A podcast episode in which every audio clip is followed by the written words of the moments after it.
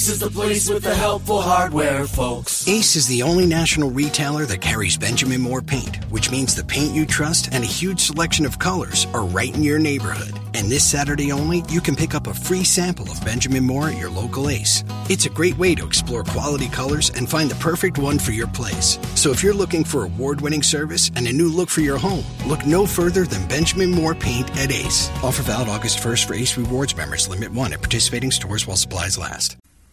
लीजिए सुनिए प्रेमचंद की लिखी कहानी, परीक्षा। वाचन समीर गोस्वामी का है। नादिर शाह की सेना ने दिल्ली में कत्ले आम कर रखा है। गलियों में खून की नदियाँ बह रही हैं। चारों तरफ़ हाहाकार मचा हुआ है। बाज़ार बंद है। दिल्ली के लोग घरों के द्वार बंद किए जान की खैर मना रहे हैं। किसी की जान सलामत नहीं है। कहीं घरों में आग लगी हुई है कहीं बाज़ार लुट रहा है। कोई किसी की फरियाद नहीं सुनता। रईसों की बेगमें महलों से निकाली जा रही हैं और उनकी बेहुरमती की जा रही है। ईरानी सिपाहियों की रक्त पिपासा किसी तरह नहीं बुझती। मानव हृदय की क्रूरता, कठोरता और पैशाचिकता अपना विकरालतम रूप धारण किए हुए है। इसी समय नादिर शाह ने बादशाही महल में प्रवेश किया। दिल्ली उन दिनों भोग विलास की केंद्र बनी हुई थी। सजावट और तकल्लुफ के सामानों से रईसों के भवन भरे रहते थे। स्त्रियों को बनाव सिंगार के सिवा कोई काम न था। पुरुषों को सुख भोग के सिवा और कोई चिंता न थी। राजनीति का स्थान शेर शायरी ने ले लिया था।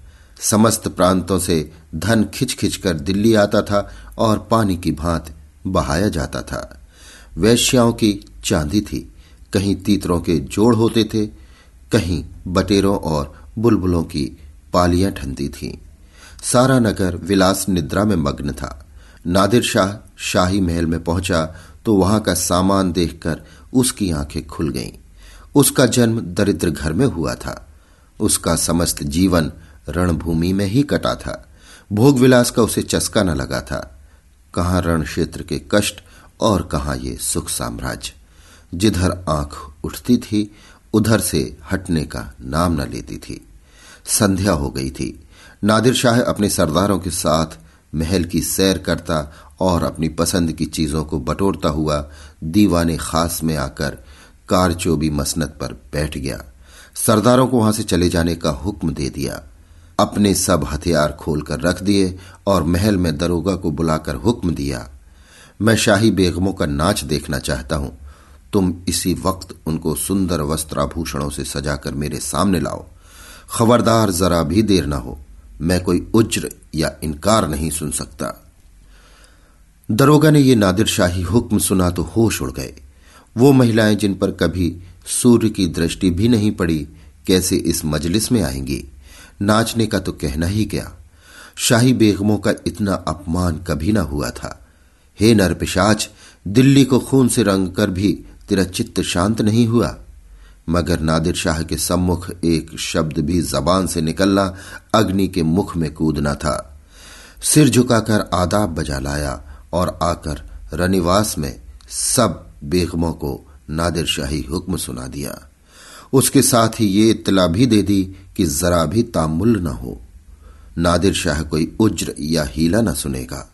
शाही खानदान पर इतनी बड़ी विपत्ति कभी नहीं पड़ी। पर इस समय विजयी बादशाह की आज्ञा को शुरूधार करने के सिवा प्राण रक्षा का अन्य कोई उपाय नहीं था। बेगमों ने ये आज्ञा सुनी तो हदबुद्धि सी हो गई। सारे रनिवास में मातम सा छा गया। वो चहल पहल गायब हो गई। सैकड़ों हृदयों से इस अत्याचारी के प्रति एक शाप निकल गया। किसी ने आकाश की ओर सहायता याचक लोचनों से देखा, किसी ने खुदा और रसूल को सुमरिन किया। पर ऐसी एक महिला भी न थी, जिसकी निगाह कटार या तलवार की तरफ़ गई हो। यद्यपि इनमें कितनी ही बेगमों के नसों में राजपुतानियों का रक्त प्रवाहित हो रहा था, पर इंद्रलिप्सा ने जौहर की पुरानी आग ठंडी कर दी थी। सुख भोग की लालसा आत्मसम्मान का सर्वनाश कर देती है। आपस में सलाह करके मर्यादा की रक्षा का कोई उपाय सोचने की मोहलत न थी। एक एक पल भाग्य का निर्णय कर रहा था। हताश होकर सभी ललनाओं ने पापी के सम्मुख जाने का निश्चय किया। आँखों से आँसू जारी थे, दिलों से आहें निकल रही थी, पर रत्न जड़ित आभूषण पहने जा रहे थे। अश्रु सिंचित नेत्रों से सुरमा लगाया जा रहा था और शोक व्यथित हृदयों पर सुगंध का लेप किया जा रहा था। कोई केश गूंथती थी, कोई मांगों में मोतियाँ पिरोती थी। एक भी ऐसे पक्के इरादे की स्त्री न थी जो ईश्वर पर अथवा अपनी टेक पर इस आज्ञा का उल्लंघन करने का साहस कर सके एक घंटा भी न गुजरने पाया था कि बेगमात पूरे के पूरे आभूषणों से जगमगाती, अपने मुख की कांति से बेले और गुलाबों की कलियों को लजाती, सुगंध की लपटें उड़ाती छम छम करती हुई दीवाने खास में आकर नादिर शाह के सामने खड़ी हो गईं। नादिर शाह ने एक बार कनखियों से परियों के इस दल को देखा और तब मसनत की टेक लगाकर लेट गया। अपनी तलवार और कटार सामने रख दी। एक क्षण में उसकी आँखें झपकने लगी। उसने एक अंगड़ाई ली और करवट बदल ली। जरा देर में उसके खर्राटों की आवाज़ें सुनाई देने लगी। ऐसा जान पड़ा कि वो गहरी निद्रा में मग्न हो गया है। आध घंटे तक वो पड़ा सोता रहा और बेग में ज्यो की त्यों सिर नीचा किए। दीवार के चित्रों की भांति खड़ी रही। उनमें से दो एक महिलाएँ जो ढीठ थीं, घूंघट की ओट से नादिर शाह को देख भी रही थी और आपस में दबी जबान से कानाफूसी कर रही थी। कैसा भयंकर स्वरूप है, कितनी रणोन्मत्त आँखें हैं, कितना भारी शरीर है, आदमी काहे को है, देव है। सहसा नादिर शाह की आँखें खुल गईं। परियों का दल पूर्ववत खड़ा था। उसे जागते देखकर बेगमों ने सिर नीचे कर लिए और अंग समेटकर भीड़ों की भांति एक दूसरे से मिल गई। सबके दिल धड़क रहे थे कि अब ये जालिम नाचने को कहेगा, तब कैसे, क्या होगा? खुदा इस जालिम से समझे, मगर नाचा तो न जाएगा। चाहे जान ही क्यों ना जाए, इससे ज़्यादा जिल्लत अब न सही जाएगी। सहसा नादिर शाह कठोर शब्दों में बोला, ए खुदा की बंदियों मैंने तुम्हारा इम्तहान लेने के लिए बुलाया था। और अफसोस के साथ कहना पड़ता है कि तुम्हारी निस्बत मेरा जो गुमान था वह हर्फ ब हर्फ सच निकला। जब किसी कौम की औरतों में गैरत नहीं रहती तो वो कौम मुर्दा हो जाती है। देखना चाहता था कि तुम लोगों में अभी कुछ गैरत बाकी है या नहीं। इसलिए मैंने तुम्हें यहाँ बुलाया था। मैं तुम्हारी बेहरमती नहीं करना चाहता था। मैं इतना ऐश का बंदा नहीं हूँ। वरना आज भीड़ों के गले चराता होता। न इतना हवस परस्त हूँ, वरना आज फारस में सरोद और सितार की ताने सुनता होता, जिसका मज़ा मैं हिंदुस्तानी गाने से कहीं ज़्यादा उठा सकता हूँ। मुझे सिर्फ़ तुम्हारा इम्तहान लेना था। मुझे ये देखकर सच्चा मलाल हो रहा है कि तुम में गैरत का जौहर बाकी ना रहा। क्या यह मुमकिन ना था कि तुम मेरे हुक्म को पैरों तले कुचल देती? जब तुम यहाँ आ गई तो मैंने तुम्हें एक और मौका दिया।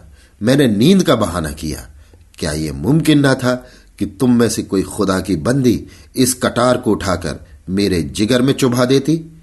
मैं कलाम पाक की कसम खाकर कहता हूँ कि तुम में से किसी को कटार पर हाथ रखते देखकर मुझे बेहद खुशी होती।